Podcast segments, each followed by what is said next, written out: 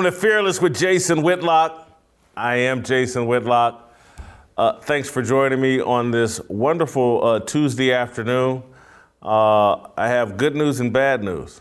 Good news is I got a great show in store for you today. Uh, the bad news is no Uncle Jimmy. Think he's going to be perfectly fine, uh, but you know, got him back at the doctor's. You know, trying to make sure that uh, my, uh, our guy is good. Uh, so, say a little prayer for Uncle Jimmy. I, honestly, I think he's perfectly fine, but as a precautionary move, we, we got him seeing the doctor again today, uh, and he has wished me well. Without him, he knows that. Uh, you know, he's like, he's my Robin, I'm Batman. So I'm gonna have to go to my tool belt here. Still have a fantastic show planned for you today. Uh, Steve Kim, my Asian brother from another mother, he's going to be here. We're going to talk some Monday Night Football, Dak Prescott. Uh, we'll talk some Aaron Rodgers. We'll talk some Joy Reid with uh, Steve Kim. And then the smartest man on the show, Delano Squires, uh, will join us at the back end of the show. He's written a column about biblical justice and how we need to lean into biblical justice. Not talking about an eye for an eye, but there's an opportunity here to take the justice conversation a different direction. I'll let Delano explain later in the show. Uh, but we're going to start kind of where we left off yesterday, but with a different twist. Uh, Shamika Michelle is going to uh, come back on the show here in a second after I, I set this up. I don't have a full fire starter for you today, but I am going to start a fire because Shaquille O'Neal has handed me a layup. Uh, Shaquille O'Neal has said something that I think is as important as what Charles Barkley said in 1993, nearly 30 years ago. Charles Barkley shook up the sports world by proclaiming in a Nike commercial that he's not a role model let me refresh your memory, and particularly for you youngins that weren't around in 1993. Here's what Charles Barkley said in a Nike commercial that shook up the world. I am not a role model. I'm not paid to be a role model. I am paid to wreak havoc on the basketball court. Parents should be role models. Just because I dunk a basketball doesn't mean I should raise your kids. Mm. That was Charles Barkley in 1993. In 2020, just a year ago, uh, for Hillsdale College, I wrote a piece for Imprimis, the magazine uh, for Hillsdale College. I'm going to read you an excerpt from it that kind of provides some context to why I think what Barkley said is so important and why I think Shaquille O'Neal basically just doubled down on Barkley's statement and took it to the next level. But let me provide you a little context from what I wrote a year ago for Imprimis. Nearly 30 years ago, in a 1993 Nike commercial, professional basketball legend Charles Barkley fired the first shot at the role model concept popularized by Columbia University sociologist Robert K. Merton in the aftermath of the 1960s countercultural movement.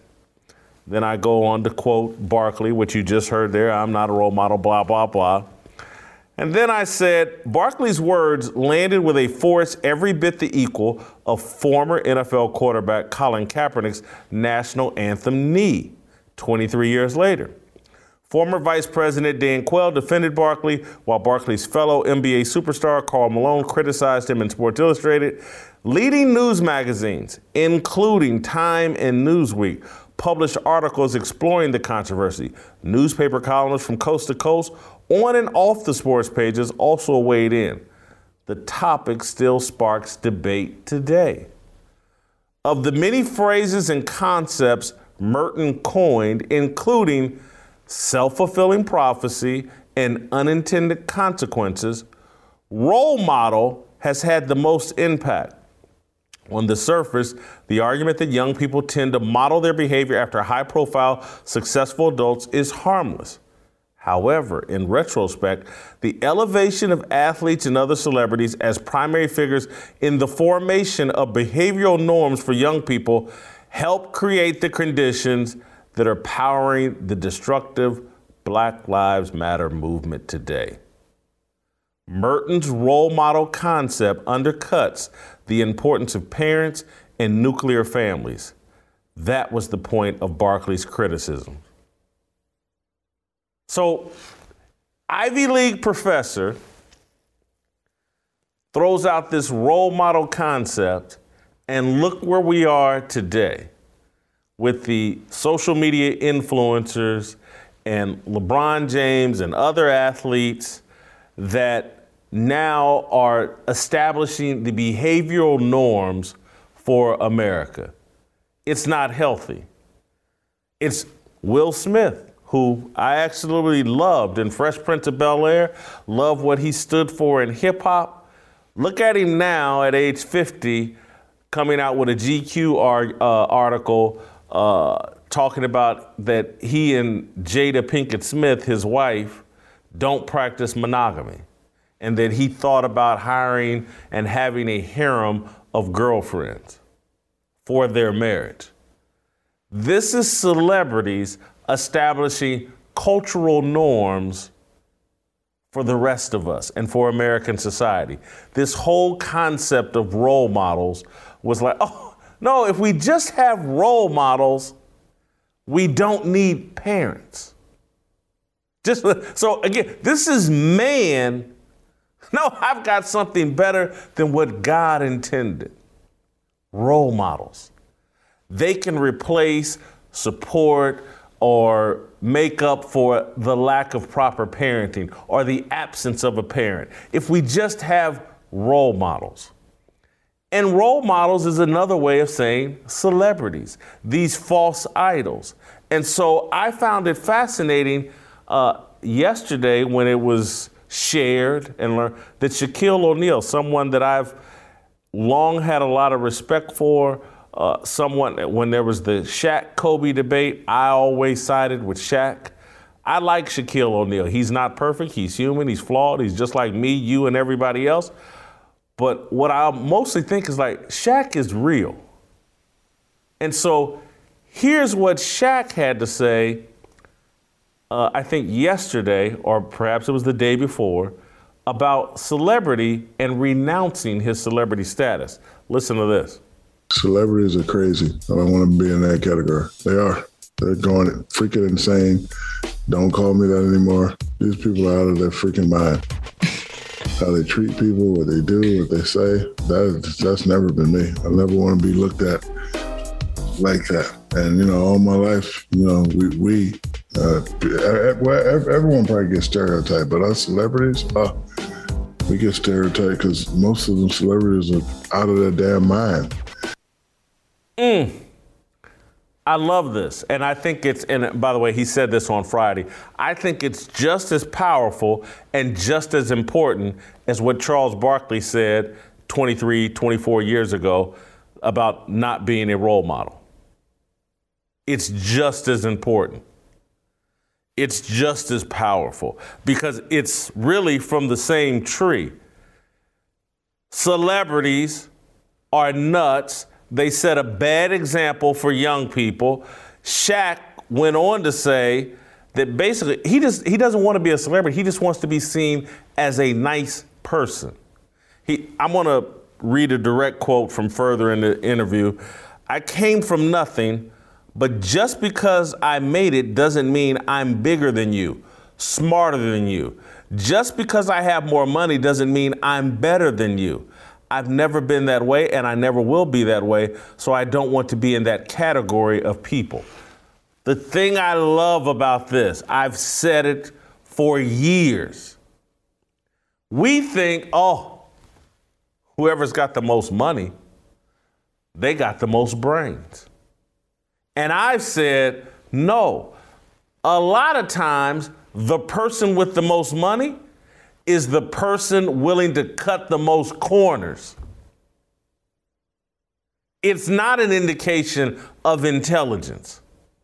It just means that person, generally speaking, is more willing to compromise on what they believe in pursuit of money than some people who refuse or are less likely to compromise on their beliefs in pursuit of money.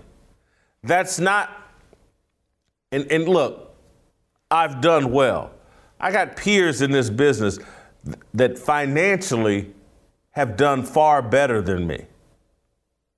And so you can hear it as hate, you can hear it as jealousy. I'm just speaking factually. Stephen A. Smith, I think they're saying he makes $12 million a year. If there's a person watching this or a person on the planet who thinks Stephen A. Smith is smarter than me, you're an idiot. And that's not a shot at Stephen A. Smith. I'm not trying to put Stephen A. Smith on blast, but that ain't what, that's not the reason Stephen A. makes $12 million a year. Stephen A. Smith, perhaps more pragmatic about how he'll go about making money. And I'm not saying he's done a bunch of unethical stuff to make money, but there's just certain things I'm not willing to say. There's certain things, there's certain ways I'm not willing to portray myself. There's only, there's only certain, like me shucking and jiving on TV, and I'm not even directly talking about Stephen A. Smith. I'm talking about some other people you see on TV shucking and jiving and lying and do and just saying whatever comes out of their mouth. Accuse. I, I saw. I'm gonna. I'll, you know. I, I, I'm, I'm gonna quit tiptoeing. I'm gonna call names. I saw Ryan Clark from ESPN one day uh, about a year ago crying on TV because some woman, some white woman in a drive-through said called his son the N-word or whatever as she's going through a McDonald's drive-through. And I saw this man crying on TV, and I remember calling, I said, I'm not willing to do that. I'm not going to go on national TV and act like some white woman that my son doesn't know and that I don't know could bring me to tears because she called my son a name. I'm not going to do that performance. I'm not going to fake this outrage and offense that so many other celebrities are willing to do to play a role on TV. You'll never catch me doing what Shannon Sharpe does. It just won't happen. I'm not going to sit on TV and play Malcolm X when Becky Shabazz is always in my bedroom and Betty Shabazz doesn't have my address. I'm not going to do that. I'm not going to play this. I, I, I want to be careful here because I don't want it to come off like I'm better than them, and because tr- trust me, there's sin in my life, and I'm not better than anybody. But I just want you to understand something about celebrity and wealth and fame and, and where it really comes from. And a lot of times it comes from a willingness to compromise your beliefs, a willingness to lie and be a fake, false person. It ain't me. And that's why you'll hear me criticize a Colin Kaepernick or some of these other clowns that, that are sitting. Colin Kaepernick wouldn't exist except for the benevolence of white people. That white family that adopted him when his white mama and allegedly black daddy didn't want to have anything to do with him, his entire existence is due to that white family. And then to go out here on national TV and while you're in the NFL and act like, oh, America and white people are the worst people on the planet, when again, ain't no Betty Shabazz, at his house either. He's got Becky Shabazz. And so all these people that love the fruit and then get on TV and act like they hate the tree, all for a check, all for some celebrity and fame, I ain't with it. And neither is Shaquille O'Neal. He'll never say it as bluntly or as directly as I just said it. But what Shaq is basically saying, he's too real for this celebrity BS that's going on. And I got no, nothing but respect for Shaquille O'Neal and what he has just said So that I didn't come with the proper script, but that is my fire starter for today. And we'll go out to North Carolina. The longer I talk, I get I gotta drink some water here. Let me bring Shamika Michelle in to help me with this conversation. And so, uh, Shamika, first and foremost, your reaction to what I just unpacked here as it relates to Shaquille O'Neal and celebrities? Well, first of all, let me tell you that I wrote down Becky Shabazz because I'd never heard that and I love it and I'm going to use it. but I totally agree with Shaquille O'Neal. I think I was telling you all last week that when my daughters were very young, their father told me I was going to be their first role model as to what a woman was. And I took that very serious. That's a job. So when to hear Shaquille O'Neal and even, uh, um, what was the first? Oh, Barkley. Barkley to say that, you know, he's not a role model just because he plays basketball. I appreciate that because that's true. Parents need to realize that their first job and how important it is to be a role model for their kids. So I think Shaq saying what he said is complete humility in saying just because I've done what I've done doesn't make me better than you. Because I have more money than you do, it doesn't make me better or more successful. Someone tweeted to both of us because I guess they were angry because we had something to say about Kareem Abdul Jabbar yesterday. They asked, you know, do we hate all black people or, or just those that are better than us? And I was thinking, how do you determine that someone is better than someone else? You know, because is it because he has more money? Is it because he's a celebrity and you feel like he has more accolades? Because honestly, if I were to take myself and look at the fact that I've raised three daughters who none of them have given me babies out of wedlocks, they aren't wedlock, they aren't crackheads, they um, you know, aren't in jail, I think that's pretty successful. And I feel like that I've done I've accomplished something. Their father and I, we feel pretty successful in raising three daughters who have not embarrassed us. So that's success to me. And so I appreciate Shaquille O'Neal saying, look, just because you see that I've done things, just because I'm on TV, just because I was, you know, a monster on the basketball court, it doesn't make me better than you. It doesn't mean that I should be a role model, model for your kids. A lot of times parents don't want to be parents and they will sit their children in front of a television and allow the television to raise their kids. And then you wonder why you, you know, you don't understand why they are acting out the way that they are. Well, it's because you've let them be raised by television. You've let them be raised by music and influenced by foolishness. You know, there's no way that I would want my children to be raised by some of the things that I hear on television now. I don't want my or or in the music. I don't want my daughters going around thinking they're supposed to be a throat baby because City Girls and uh, and baby have made that popular. I don't. I, that's not a role model to me. Now, if you want to listen to music, of course, I'm fine with it.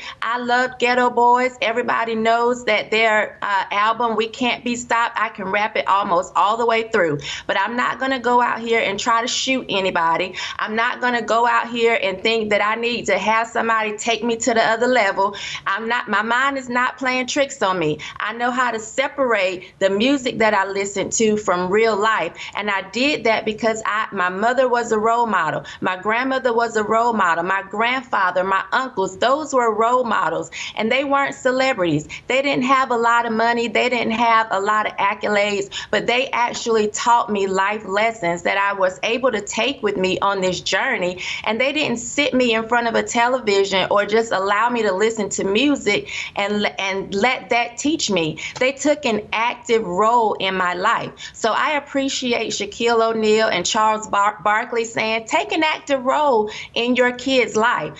It's not for us to raise them.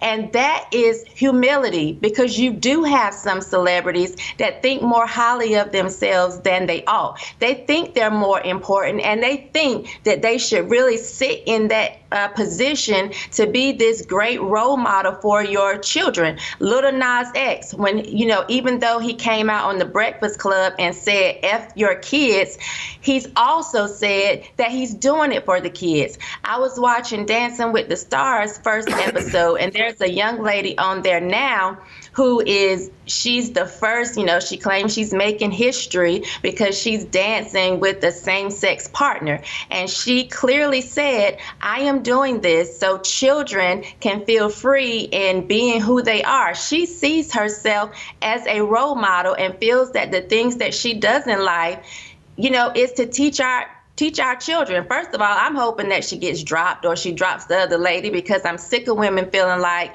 anything a man can do, they can do better. You're not as strong as a man. But anyway, that's another topic. But, you know, some of these celebrities, they really think more highly of themselves. And this is why you see people like Will Smith and Jada Pinkett Smith coming out with the foolishness that they come out with.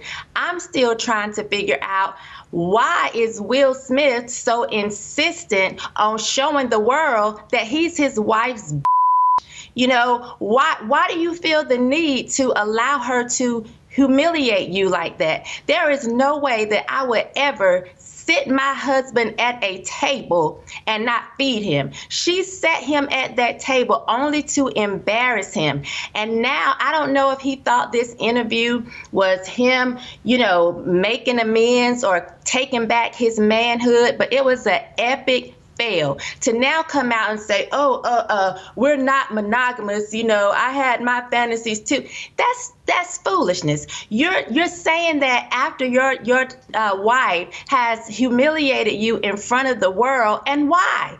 You didn't owe any of us an explanation. If your wife cheated and you took her back, you all made vows to each other. Why do you feel the need to come out and say that in front of everyone else? And now to say, oh, it was okay, it didn't seem okay when you were sitting at that red table. It looked like you were holding back the tears. We have all seen the memes that have been floating around the internet. It didn't seem like you were okay with it. It looked like you were about to break down and slash your own wrist because you were about to fall apart because it seemed that you could just truly see her in that position as if she was really face down, ass up, because that's the way she likes to I'm not going to finish that. But you know exactly what I mean. And so to come back now and act as if it's okay and, and, they keep giving us these new terms as if they want to seem so enlightened and evolved. Last year it was entanglement. This year the new term is uh, relational perfection. Shut up. Just shut it up. Why don't you just just listen? You cheated, she cheated, y'all forgave each other. This is nothing new. You're not enlightened, you're not evolved. My great grandfather had kids outside of his marriage. My great grandmother forgave him and stayed with him until death. People have been doing this for eons. And guess what? They didn't go on TV and tell everybody. They didn't feel the need to, to share that and justify it and make up some new term to make it seem like it's the new cool thing to do. Just shut up. Stop letting your woman embarrass you, Will Smith, because behind every crazy man is a cuckoo woman, and it, it, it seems all crazy to me her Jada saying I was broken. Well, you still seem a little cracked because you're allowing your husband to just put himself out there and, and look crazy. Just just I just want them all to shut up. I want them to stop thinking that they are more than what they really are and just live your life. Look, if you don't want to be monogamous, I'm fine with that. You didn't make vows to me. But you don't owe me any type of explanation. That's the same as when women. That's I'm sorry. Keep go ahead, because I no no no no. I, I, no, I want to give you another thing for you to write down that you can use. You can steal. I stole it from somebody, so I'm, I'm okay. just passing on what what I've stolen. The great uh, Georgetown basketball coach John Thompson uh, told in his book that he did with the guy Jesse Washington from the Undefeated. Uh, he had a great philosophy. I, I'm, I'm not sure if it's in the book or if Jesse told me this privately, but John Thompson had a philosophy mm-hmm. that Human beings have three lives you have a public life, you have a personal life, and you have a private life. And your private life needs to stay private. Right. And what we've seen from all these celebrities is like, no, no. And what we've been told is like, share all three of your lives. And it, everything is now a public life. Your personal life is a public life. Your private life is a public life. Everything must be shared with everybody. It's inappropriate it's it's done by design because they're using celebrities like Will Smith, like LeBron James, like Megan Rapinoe, all these people that they put these false idols they put on pedestals and tell young people, Little Nas X, Cardi B, she's empowering women. They're all placed on pedestals to normalize us into illicit, sinful behavior. And anything you do any desire that you have, we must normalize it and say it's okay. And that's how you have this chaotic, dysfunctional society we have because people don't want to have private lives because it's now their job to live out their entire life publicly. Everybody is their own individual reality TV show. You may only have two followers on Instagram, but you trying to put out your reality show on Instagram for everybody to tune into and see every oh I caught a STD last week and I had to go to the doctor and blah blah blah and oh I and Brittany Renner and me, PJ Ward we just got knocked up and and now the the breakup is spilling out all over Instagram everybody's sharing everything so that chaos and dysfunction become normalized. Things that used to not be appropriate are now very appropriate. Everybody's doing it. I, I go back to why I was so pleased to hear Shaquille O'Neal say this. I think it follows in right off of Charles Barkley's deal 20 some odd years later. Like, hey man, this celebrity stuff is actually gross, satanic, uh, evil uh, and it's not something I want to be associated with. And just remember, Shaq is one of the first early adopters they used to promote Twitter and social media. And so for him to make this type of statement, trust me, it's going to be heard by the, the puppet masters who know exactly what they're doing with these celebrities. They're going to hear, they're going to hope that other celebrities don't pick. Now, again, most of these celebrities they don't have the money, the wealth that Shaq has, and the freedom that Shaq has, and so they'll be scared. They won't get another job or whatever. But I, am just I was, and then the last thing I want to respond to is you know the the person that was coming at you and I about our criticism of Shaquille O'Neal. What I always find comical about stuff like that is like, well, hold on. We're defending Kyrie Irving, who I believe is black and criticizing Kareem Abdul-Jabbar, but but somehow the criticism of the defense of Kyrie is overlooked, and all people, oh, you're criticizing Kareem, who was criticizing Kyrie Irving. Kareem can criticize a black man, but we can't criticize Kareem. And that's why they just need to take poli- I mean, they need to take race out of it and just say what they really mean in terms of, hey, you're criticizing leftist democratic ideas, and as a black person, we're not allowing you to do that. Say that rather than trying to say we hate black people. No, I just hate stupid stuff. And I just hate people right. trying to force their beliefs onto Kyrie Irving, Shamika Michelle, or Jason Whitlock. Right. And I responded, I hate all people. That just that just make it even. All right. Well, I cut you out. Did you have? I can let you go unless you had a final thought you wanted to share. No, I don't have a final thought. Um, I was. I don't even remember what I was going to say now. It's just that just bothers me. Uh, it does when because I feel like women have this thing where they if they're embarrassed they want the man to share in that embarrassment and I think that's what Jada felt when she had Will sitting at that table, she felt a little embarrassed by what she did. So she wanted Will to share in that embarrassment. It's almost like when a man cheats and then the woman wants him to publicly apologize. Why? he wasn't married to the public. He was married to you. Keep that between you and him. And I'm naked. People would think, oh, how do you say keep it naked? That's, you know, hypocritical.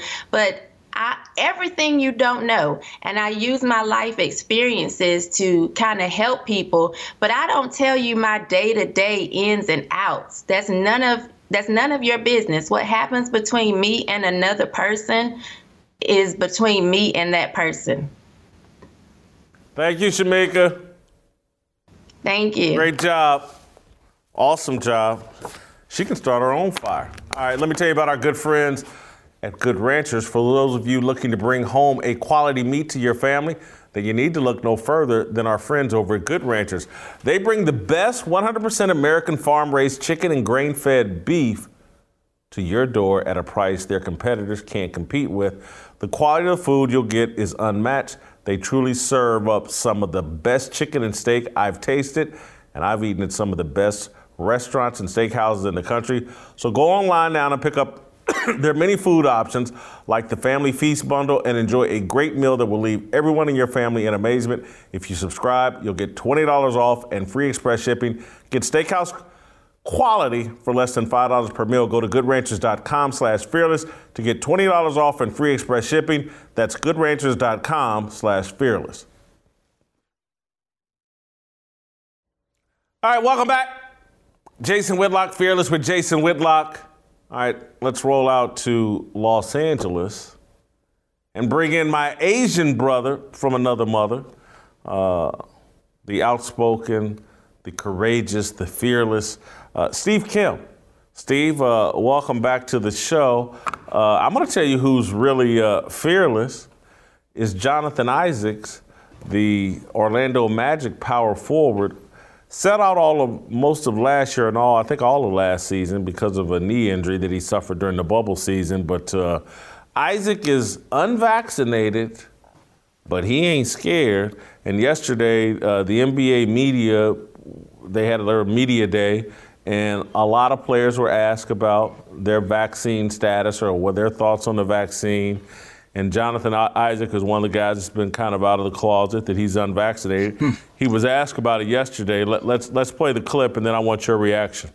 It was pretty badly um, misrepresented um, in the Rolling Stone article, uh, and and because of that, I can understand anyone who may say they don't uh, transparently or overtly trust um, the media. Uh, in, in, a frustrated tweet yesterday, I had noted that uh, true journalism was dying. Um, and to that, I would say that I appreciate every single one of you, uh, those that try their best to um, correctly um, uh, share the thoughts, the ideas, and the, the, heart of the people that they're asking questions of. Uh, I'm, I'm, not anti vax. I'm not anti medicine. I'm not anti science. I didn't come to my current vaccination status by studying black history or watching Donald Trump press conferences. I have nothing but the utmost respect for every healthcare um, worker and person in Orlando and all across the world that have worked tirelessly to keep us safe. Um, my mom has worked in healthcare for a really long time. Um, I thank God, I'm grateful that I live in a society where vaccines are possible and we can uh, uh, protect ourselves and have the means to protect ourselves for the first in the first place. Um, but with that being said, it is my belief that the, the vaccine status of every person should be their own choice um, and completely up to them without the without bullying, without being pressured, or without being forced into doing so. Uh, I'm not ashamed to say that I'm uncomfortable with taking the vaccine at this time.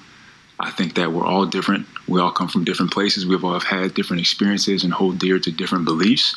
And uh, what it is that you do with your body when it comes to putting medicine in there uh, should be your choice, um, free of the ridicule and the opinion of others. Mm, mm, mm. Wow. Whoa. That man, you know Whoa. what, Steve, what, what, what really strikes me about that is I've heard people call Colin Kaepernick articulate. Oh, he's so well spoken. I've heard people say, oh, LeBron James, he's so well spoken and articulate. I'm like, compared to who? And compared to what? that right there? That sounds like a grown ass man willing to stand up for what he believes in and could articulate exactly what he thinks and believes and and damn anybody that disagrees with it That was courageous. That was articulate. That was amazing. Jason, it's very simple about Isaac. He could have gone to basketball. Um, he could have played basketball because of his height. He could have gone to college without basketball. That's an intelligent, well thought out, rational human being.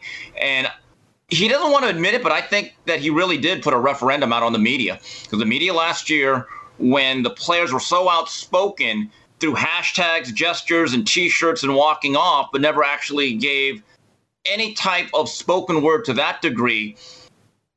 In mass, backed up the players, and they started. They had that whole notion of they're more than just players.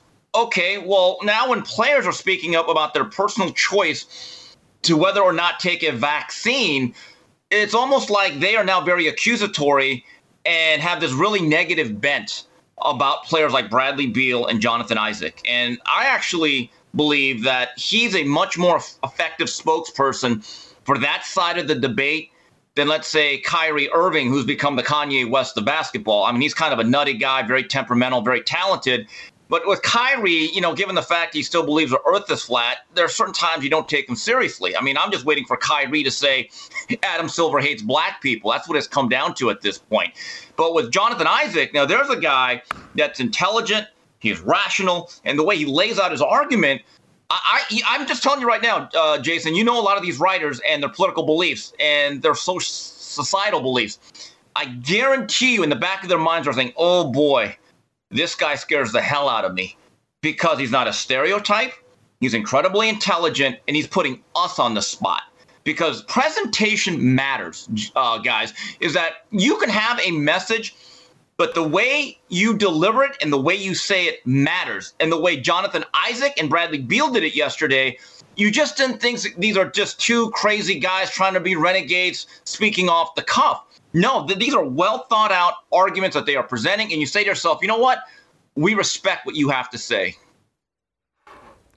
Steve, I'm going to defend Kyrie Irving, and, and I know you're calling him Kanye West. I'm just going to call him a young person. I'm going to say that Muhammad Ali is one of the most celebrated uh, athletes, spokesmen in the history of sports.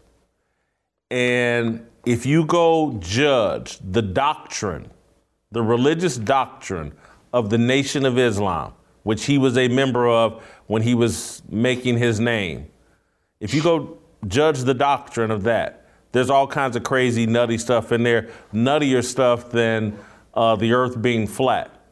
And so, if, if an athlete or any human being who has some misguided conspiratorial thoughts, if that eliminates their other truths, then we need to eliminate everything that Muhammad Ali ever stood for.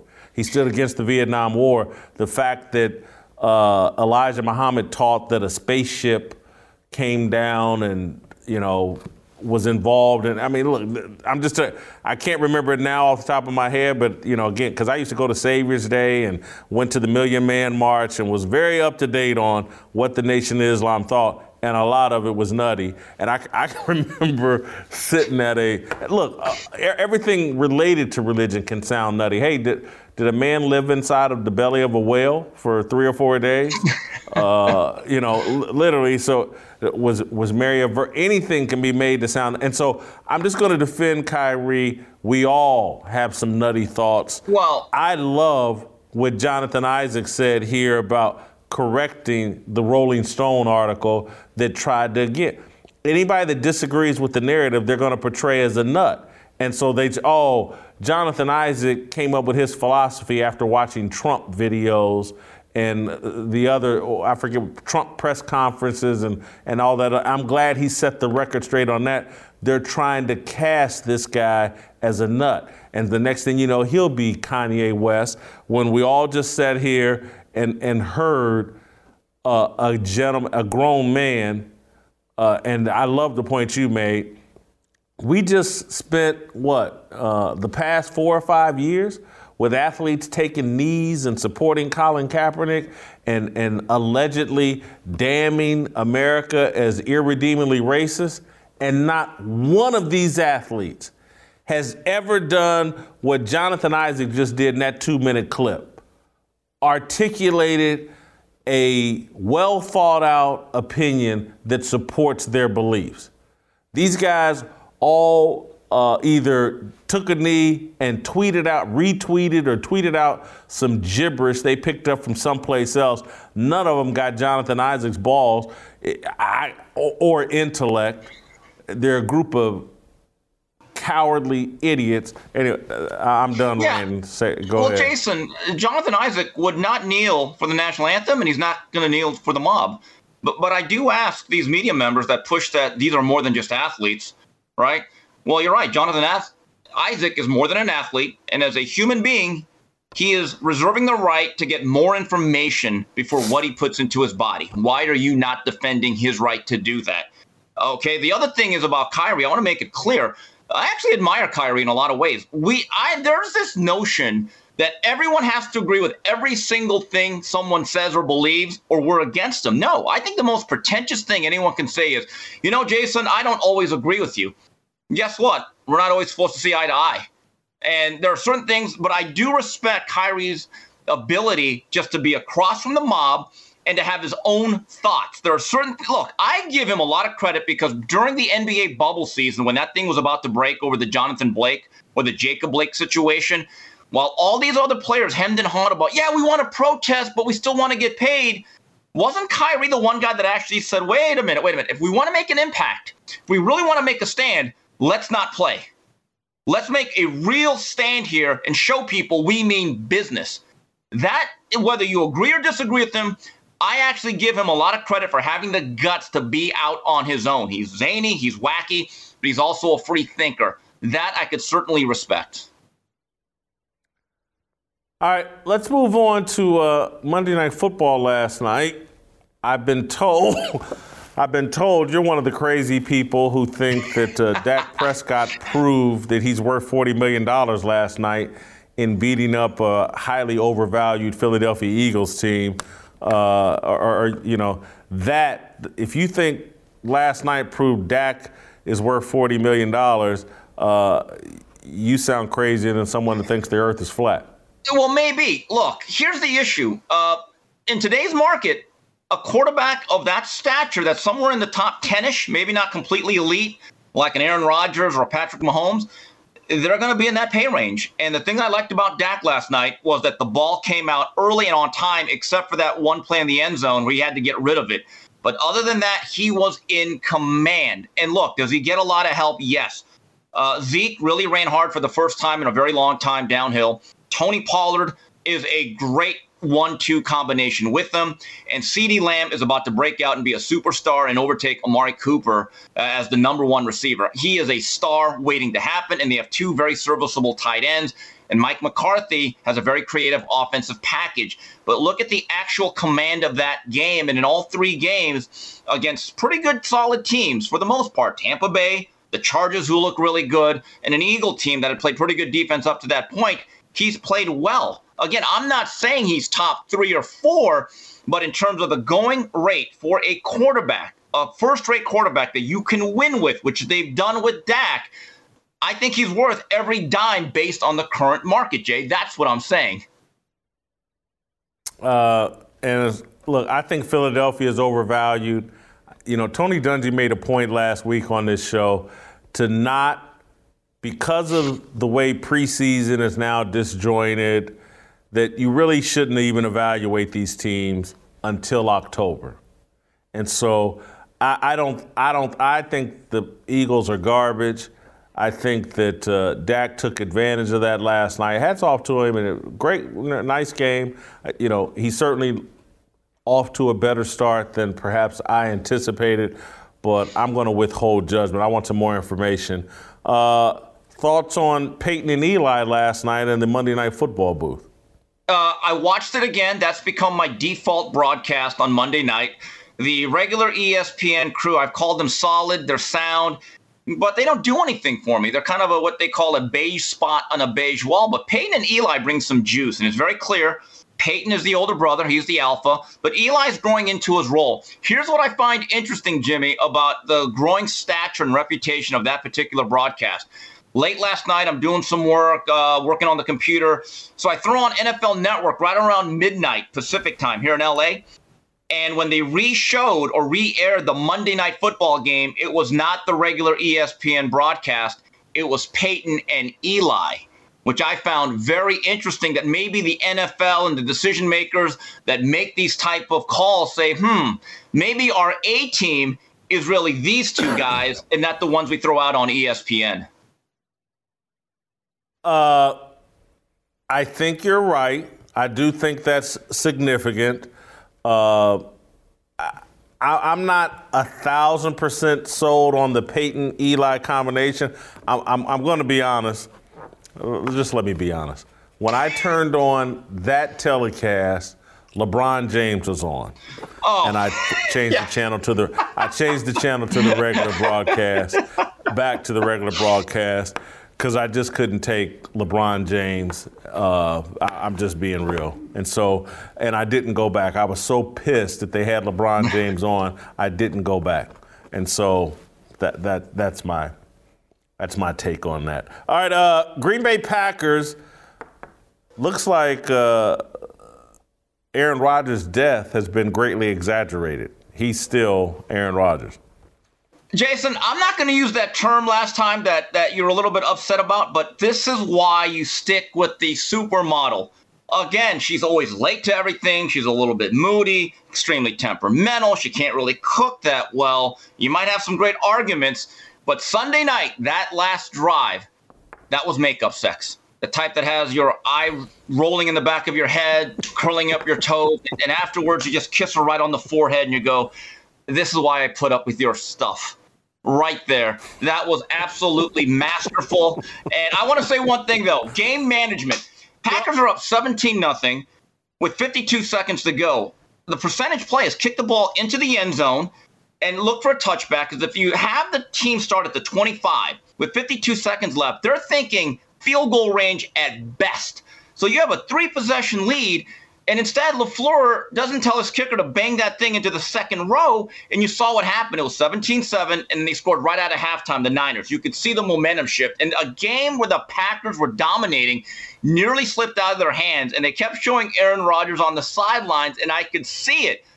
He, he kind of questions Matt LaFleur's game management and the way he does certain things. And you can see that it was very, very irritated. And these are the little things that really grate at him but then let's go back to the game winning field goal by Mason Crosby. It was a great reaction where he jumped into the arms of a guy and he's excited and he's jumping around. And I said to myself, remember when he didn't care, Jason, two weeks ago and he's just packing in the season and he doesn't care about football? Guess what? It turns out he still gives a damn. Yeah, he does. And I was someone that thought maybe it was over, and it clearly isn't. Uh, you know, his ego is back engaged, he's back engaged. Let's go to your real area of expertise, though college football. Mm. Not that you don't have NFL area of expertise, but uh, Dabo Swinney, is he done being the elite coach at Clemson? You know, it's interesting. When you have a first rate quarterback, your IQ goes up 100 points. And when you don't, you come back down to earth. Now, let's go through the Clemson history. This is the first time they're going to have two regular season losses since 2014. And that's when they began the run with Tajh Boyd, who was a very good college quarterback. Then they got a generational talent in Deshaun Watson, and then a guy that was even better than him in Trevor Lawrence. Everyone thought coming into the season that that strong arm kid from out here, DJU, I don't want to butcher his last name, who had some success last year, was going to carry on. Now, everyone's going to say, well, they missed Trevor Lawrence. Well, that's obvious. You know what they really miss? They miss Travis Etienne. Because I've seen a lot of games where even Lawrence would scuffle a little bit and they would just give the ball to Etienne out into the flat, pitch it out to him, and he would make this superhuman play. Do I still think that they're a threat in the ACC? Yes, because it's the ACC. But they don't have a game breaker at running back. Will Shipley is a very highly recruited running back, doesn't have the same juice. Lyn-J Dixon hasn't really had that much success this year. And I don't see them having the outright talent that they had the last six, seven years when they were a premier program. This may actually surprise you, Jay, but the best team I've seen in the ACC in terms of being sound early on has been Wake Forest, believe it or not. But Dabo Swinney will right the ship there because they're in a very good conference. And I don't know how many more games they're going to lose, but DJU has been very, very underwhelming. And the one thing I've noticed about him, and I've seen a pretty good amount of their games, once he looks at one side of the field, his first read is his only read. And coordinators have picked up on that, and they have really begun to caught up to the Clemson offense. So this will be interesting. I thought they would come back to the pack a little bit, Jason. I didn't think it'd be this pronounced this quickly. Uh, because you live out in Los Angeles, and I'm sure you got to be some level of a Shaquille O'Neal fan. Uh, I started the show today talking about Shaquille's comments about renouncing his celebrity status. He doesn't want to be a celebrity. Celebrities are freaking crazy. I totally agree with him, and I think that uh, literally, I think what he said there is just as important and just as impactful as is Charles Barkley 23, 24 years ago saying, "I'm not a role model," and and anyway, your thoughts on Shaq renouncing his celebrity status?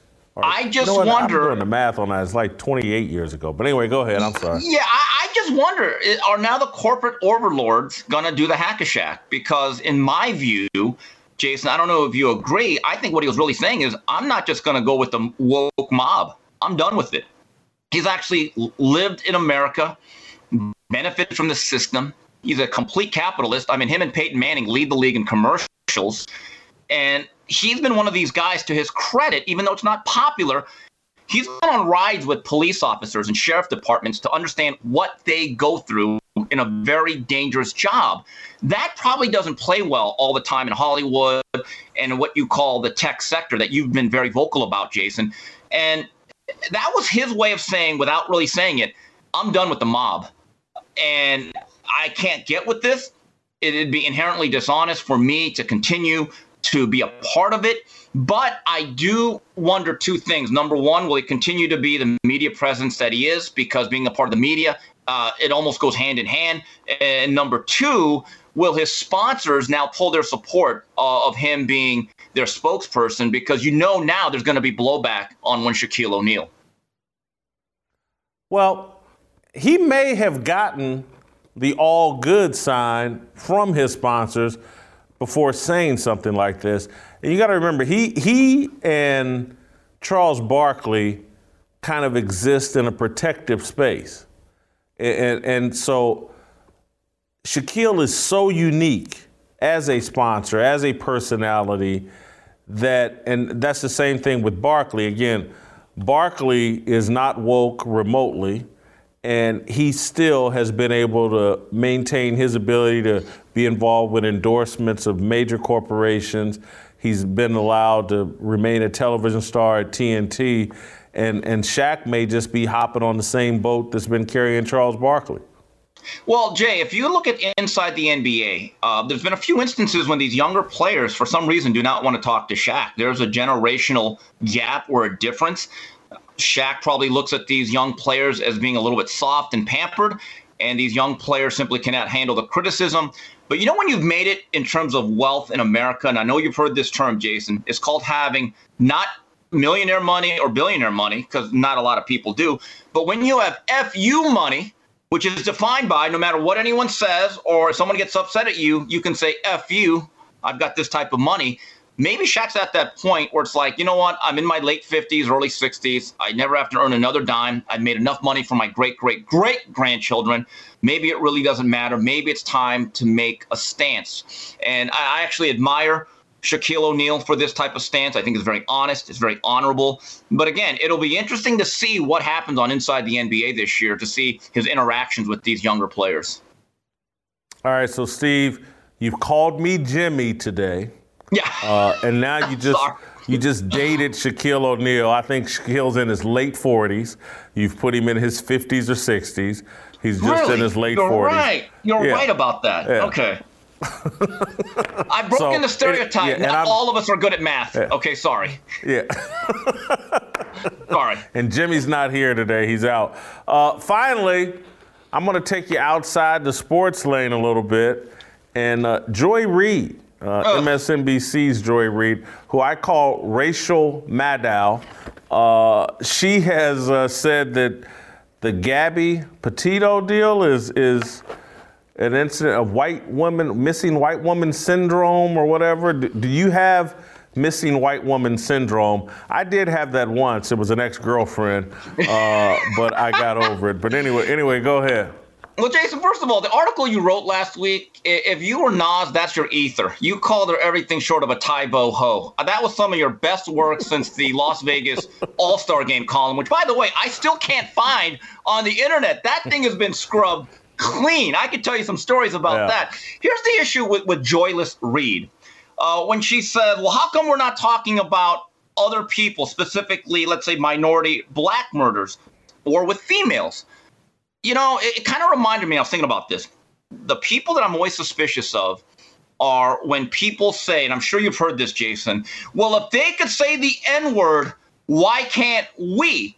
And to which I've always said, well, you can. What's keeping you? See that six seven guy with the Nation of Islam with the rippling muscle? Start with him.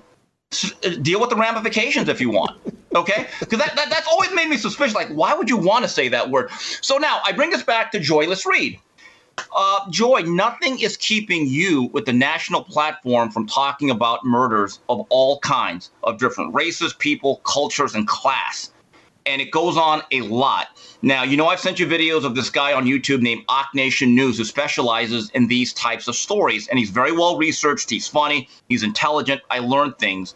And when Joy Reid says, why aren't we talking about it? Right that's my question, Joy. Why aren't you talking about it? Because you know you can, but you don't want to deal with the ramifications. And I think that is what is probably the most dishonest thing about what she stated and about that whole story. Steve, I got to let you go. Done a fantastic job as always. My Asian brother from another mother signing off. Uh, Steve, let me also tell you about Bonner Private Wines. For those looking to get away from those bland and boring wines that you've been getting at, super, at the supermarket lately, then you need to look towards our friends over at Bonner Private Wines. This group of Americans can bring the best Malbec wines from some of the finest vineyards in Argentina directly to your home. Their wines are perfect for a responsible night with friends at home. They pair amazingly well with steaks fresh off the grill, or some fine Italian cuisine. So stop listening to me brag about them and go order. Join their wine club right now. Visit bonnerprivatewines.com slash fearless and you'll get 50% off the wine and 50% off shipping. Just visit bonnerprivatewines.com slash fearless. That's bonnerprivatewines.com slash fearless.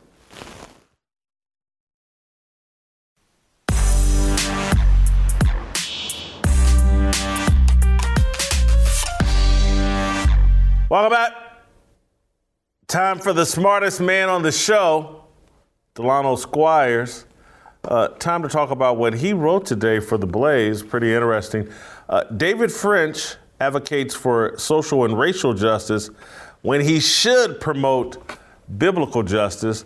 Uh, obviously, David French, the somewhat well known evangelical and political commentator, uh, he's written something that has caught Delano's attention and, and provoked it. Anyway, Delano, I want you to uh, describe the difference biblical justice, social, racial, racial justice, and what caught your attention about what David French wrote.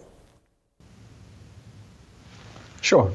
So, um, when I think of social justice, I, I, think it has a couple of foundational elements. Um, the first is that it tends to be focused on groups instead of individuals. Um, it tends to be focused on outcomes, right? So it tends to be more about a result and less about a process. Uh, it tends to be very partial, so it doesn't hold the same rules for um, different groups of people. So d- different uh, different groups, whether it be racial groups or ethnic groups or different sexes, um, have uh, a different set of standards applied to them. Um, and it tends to be uh, focused more on the equal distribution of resources. And I compare that in my piece to, um, you know, my descriptions of biblical justice, which are rooted in the eternal righteousness of God's character. Um, it, it's focused on the individual, so each person is accountable for the things that they do. Um, it's impartial, so the law in whatever context or whatever standard we're talking about is applied um, in the same way to, to each person. Um, and it tends to be more focused on a process. So, um, weighing evidence, hearing both sides of a dispute, um, and it tends to be proportional to whatever the um, alleged crime is, right? So, so, so David French's article talks about justice. Um, he acknowledges the the 30 uh, percent increase in homicides um, in 2020 as opposed to 2019. And his position is we should not respond to that increase with vengeance, which he in part defines as um, more incarceration. And what really got my attention about the thread, about his essay, is the fact that he didn't really talk about why people are incarcerated, right? Like many people on the left, and I'm not saying he's on the left necessarily, but his, his arguments are very familiar to me. He will look at the, the US, the United States um, incarceration population, compare it to that of the world, see that it's higher than other industrialized nations, and infer that the United States incarcerates too many people. And then obviously, once he breaks that down along racial lines, he'll infer that um, this this phenomenon is motivated by race in, in some respect. So, you know, my response to, to him on, on Twitter was, well, one, we should talk about why people are in prison. And particularly in state prisons, which hold the vast majority of, of the incarcerated population, um, majority of people are there for violent crimes. Um, they're not there for nonviolent drug offenses. Those only account for about 14% of the state prison population. Um, violent crimes account for over 50, uh, 55%.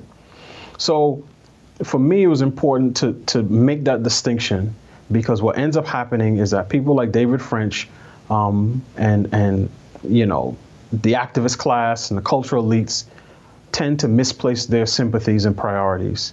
Um, you can hear it even in the way they discuss these issues. They focus on criminal justice, whereas someone like me would focus on public safety, right?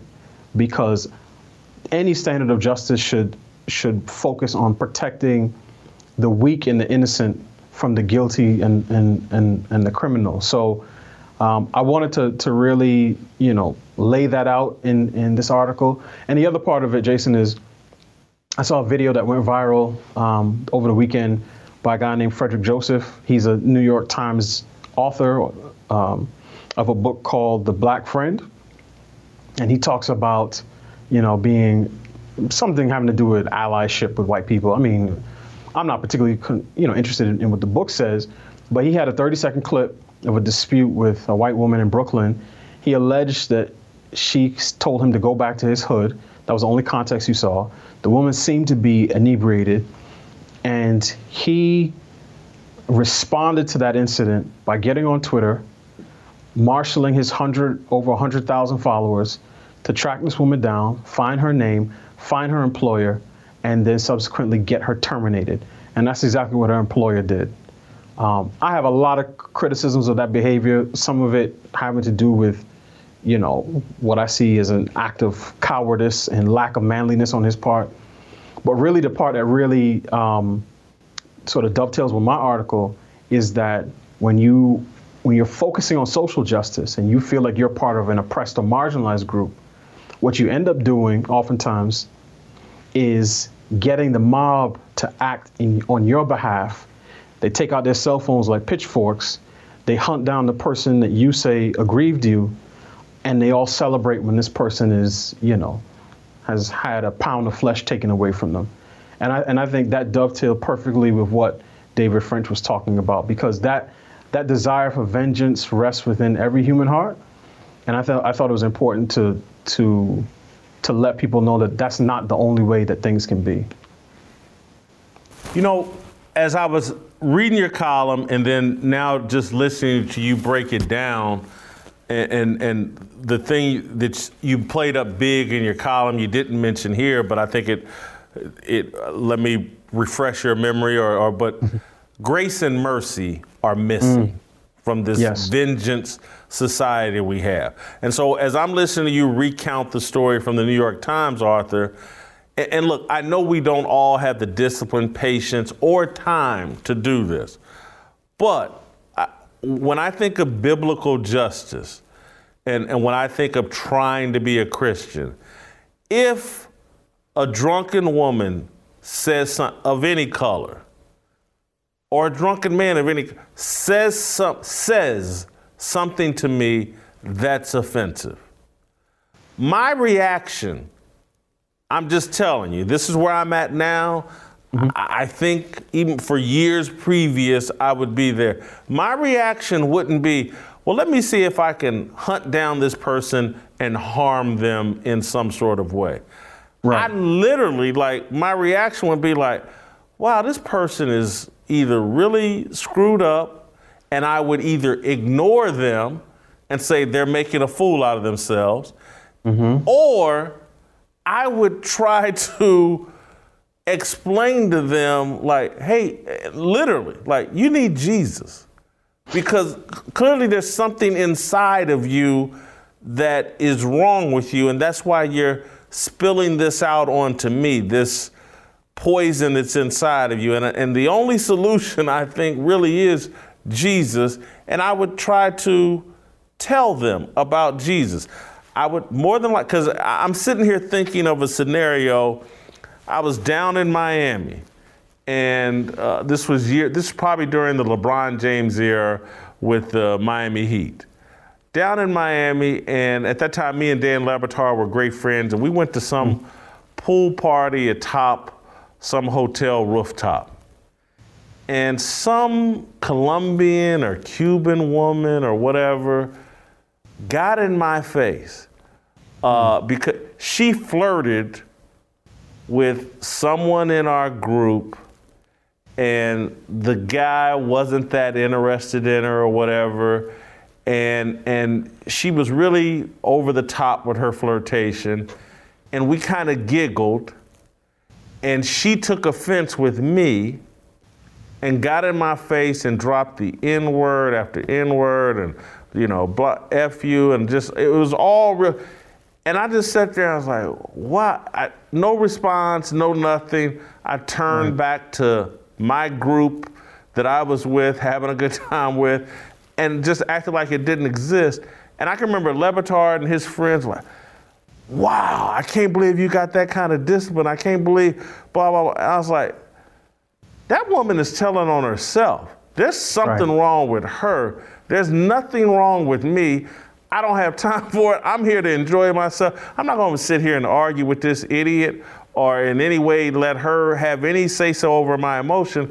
And Right. it really was i- i- it's it's part of a biblical Christian mentality that I have, and, and also just like I'm in control of me, and and some idiot that's got a problem shouldn't provoke me to try to harm them because they've Right. already been harmed. There's something inside of them that's not right, and so th- that's when I was reading your piece, and the, the the you really talked about how grace and mercy are absent from this Yeah. vengeance mentality that the left seems to be promoting.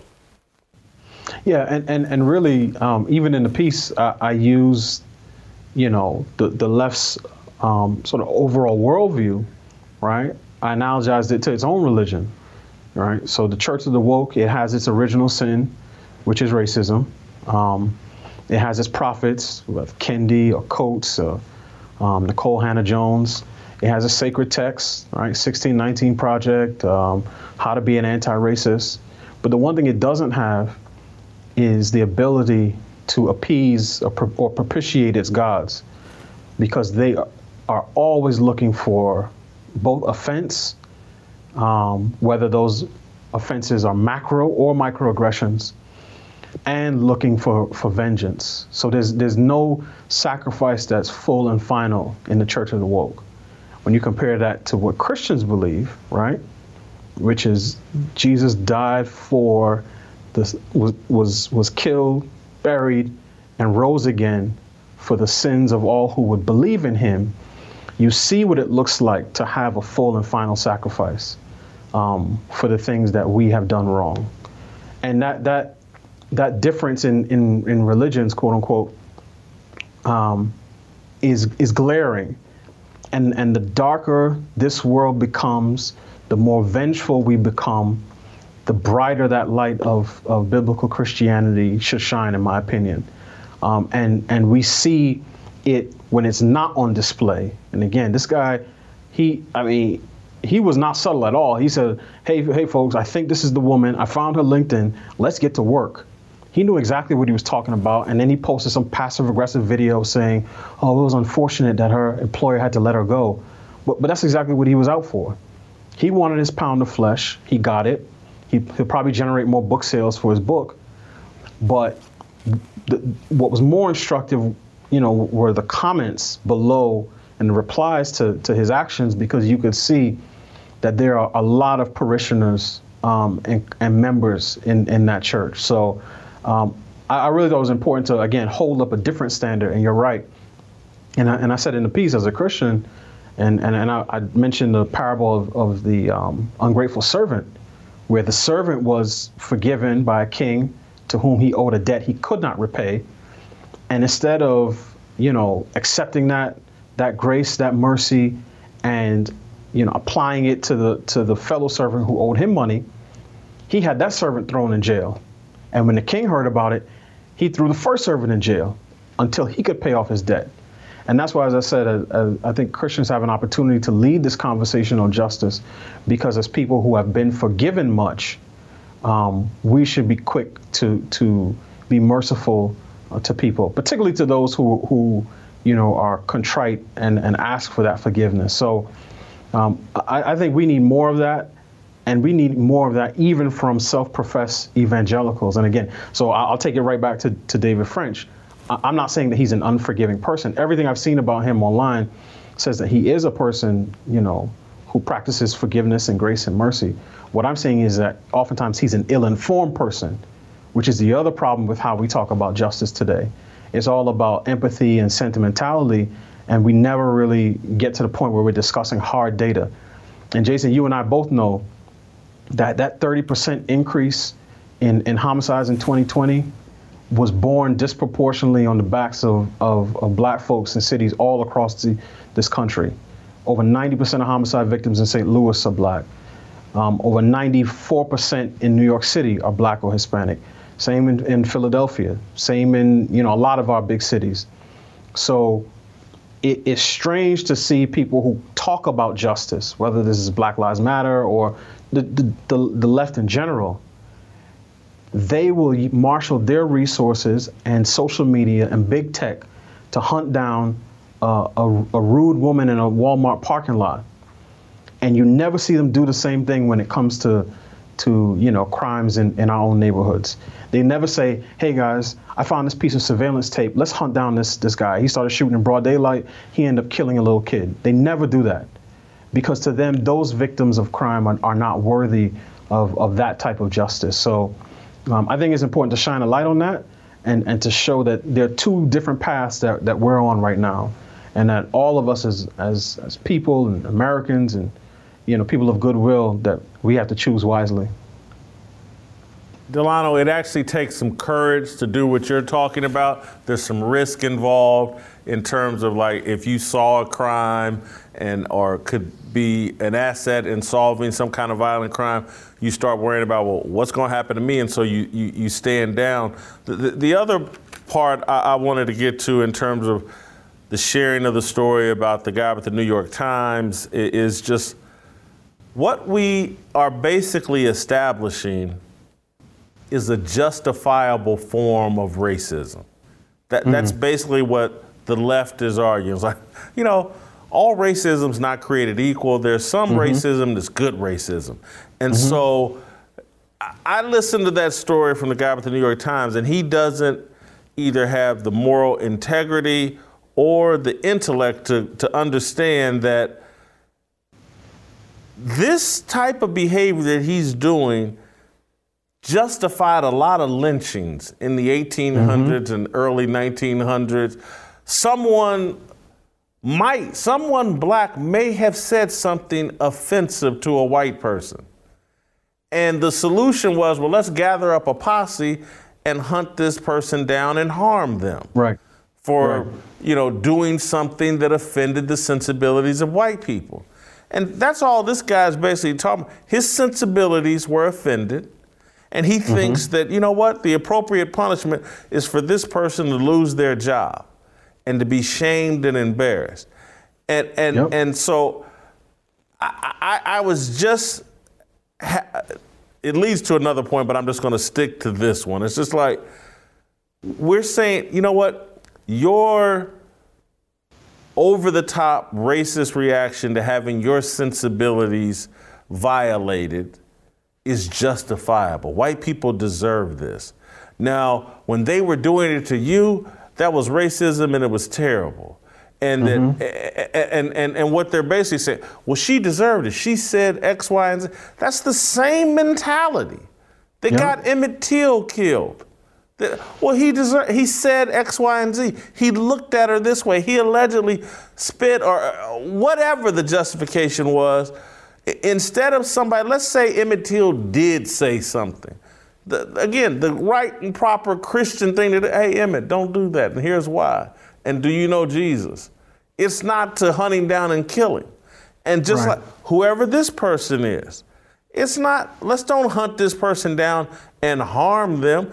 That's not going to correct their behavior. That's not going to make them less hostile. That's not going to take whatever poison's inside of them and get it out. It's just going to increase the poison. It's a justifiable form of racism that I find offensive and just as troubling as any other form of racism. Yeah, and, and, when you really listen closely, you can you can hear the echoes of, of Ibram Kendi sort of um, speaking back to you, right? Because Kendi is a person that says the the the way to solve past discrimination is with present discrimination, and the way to solve present discrimination is with fu- future discrimination, right? And his thinking has informed so much of the ways in which we talk about race in this country um, that even if people have never read his books, they've still been influenced by his teaching. Um, it's also interesting that you know when, when you you brought up the Emmett Till um, you know situation, it makes me think back a couple of years when um, Justice Brett Kavanaugh was being confirmed for the Supreme Court, and Jemele Hill wrote an article in the Atlantic, basically wondering aloud why so many, at least to her, you know, black men seem to be sympathetic to Brett Kavanaugh, and it, just I'm I'm I'm constantly amazed at how little our cultural elites actually know about history. Um, they are so focused on race and gender and identity, right? And and so preoccupied with their own navels and, and gazing at themselves and their own narcissism that they don't take a, a chance to step back and see how um, the certain principles travel through time, even when they're applied to different people. Because when she said it, right, and she she wondered aloud why so many black men, and again, I don't even know how many she's talking about, but I was thinking to myself, do you know how many black men have been beat up, shot up, strung up, or jammed up on the on the word of somebody else, whether it's a white woman or white man or or anybody, right? Just because they happen to be black. So because they share a similar skin color with someone who may have committed an offense, all ju- the the justice system doesn't apply to them, right? It's mob rule all the way down, and that's that's how we got, you know, over 3,500 lynchings, you know, from the end of you know emancipation through, um, or through from the end of slavery through you know the civil rights era, is because as you said, someone made an allegation, some other people got inflamed. They grabbed a guy, they, you know, they, they strung him up, they hung him, and they said, "This is justice," and it's not, and it, and, and it's not justice regardless of of who was on either side of the rope. And I think that's the part that people need to understand. And I know some people will say, "Oh, you shouldn't make that comparison," but again, that's what happens when you use um, man as the, the the measuring stick for righteousness when you When you use God as the measuring stick for righteousness, you understand that it doesn't matter who's committing the sin, it's still a sin.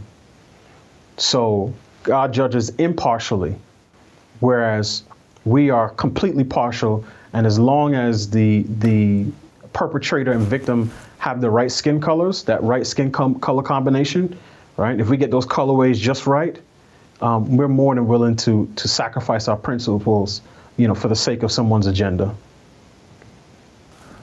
Delano, thank you so much. Thank Got you, Jason. keep it moving. All right. Got to move on to the next day. I think I hear tomorrow playing.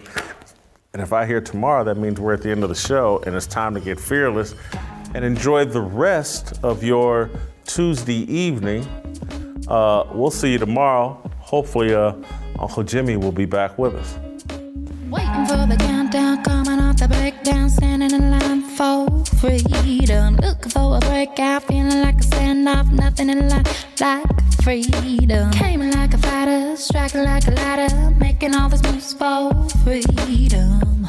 I want freedom. No negotiation, my sister, no relation. We all just wanna have freedom. Sitting on a corner, never been alone. I'm breaking my back for freedom. Blessed, we are living, get back. We are receiving, all deceiving. We all wanna be free. We want freedom. I just want, I wanna be, I just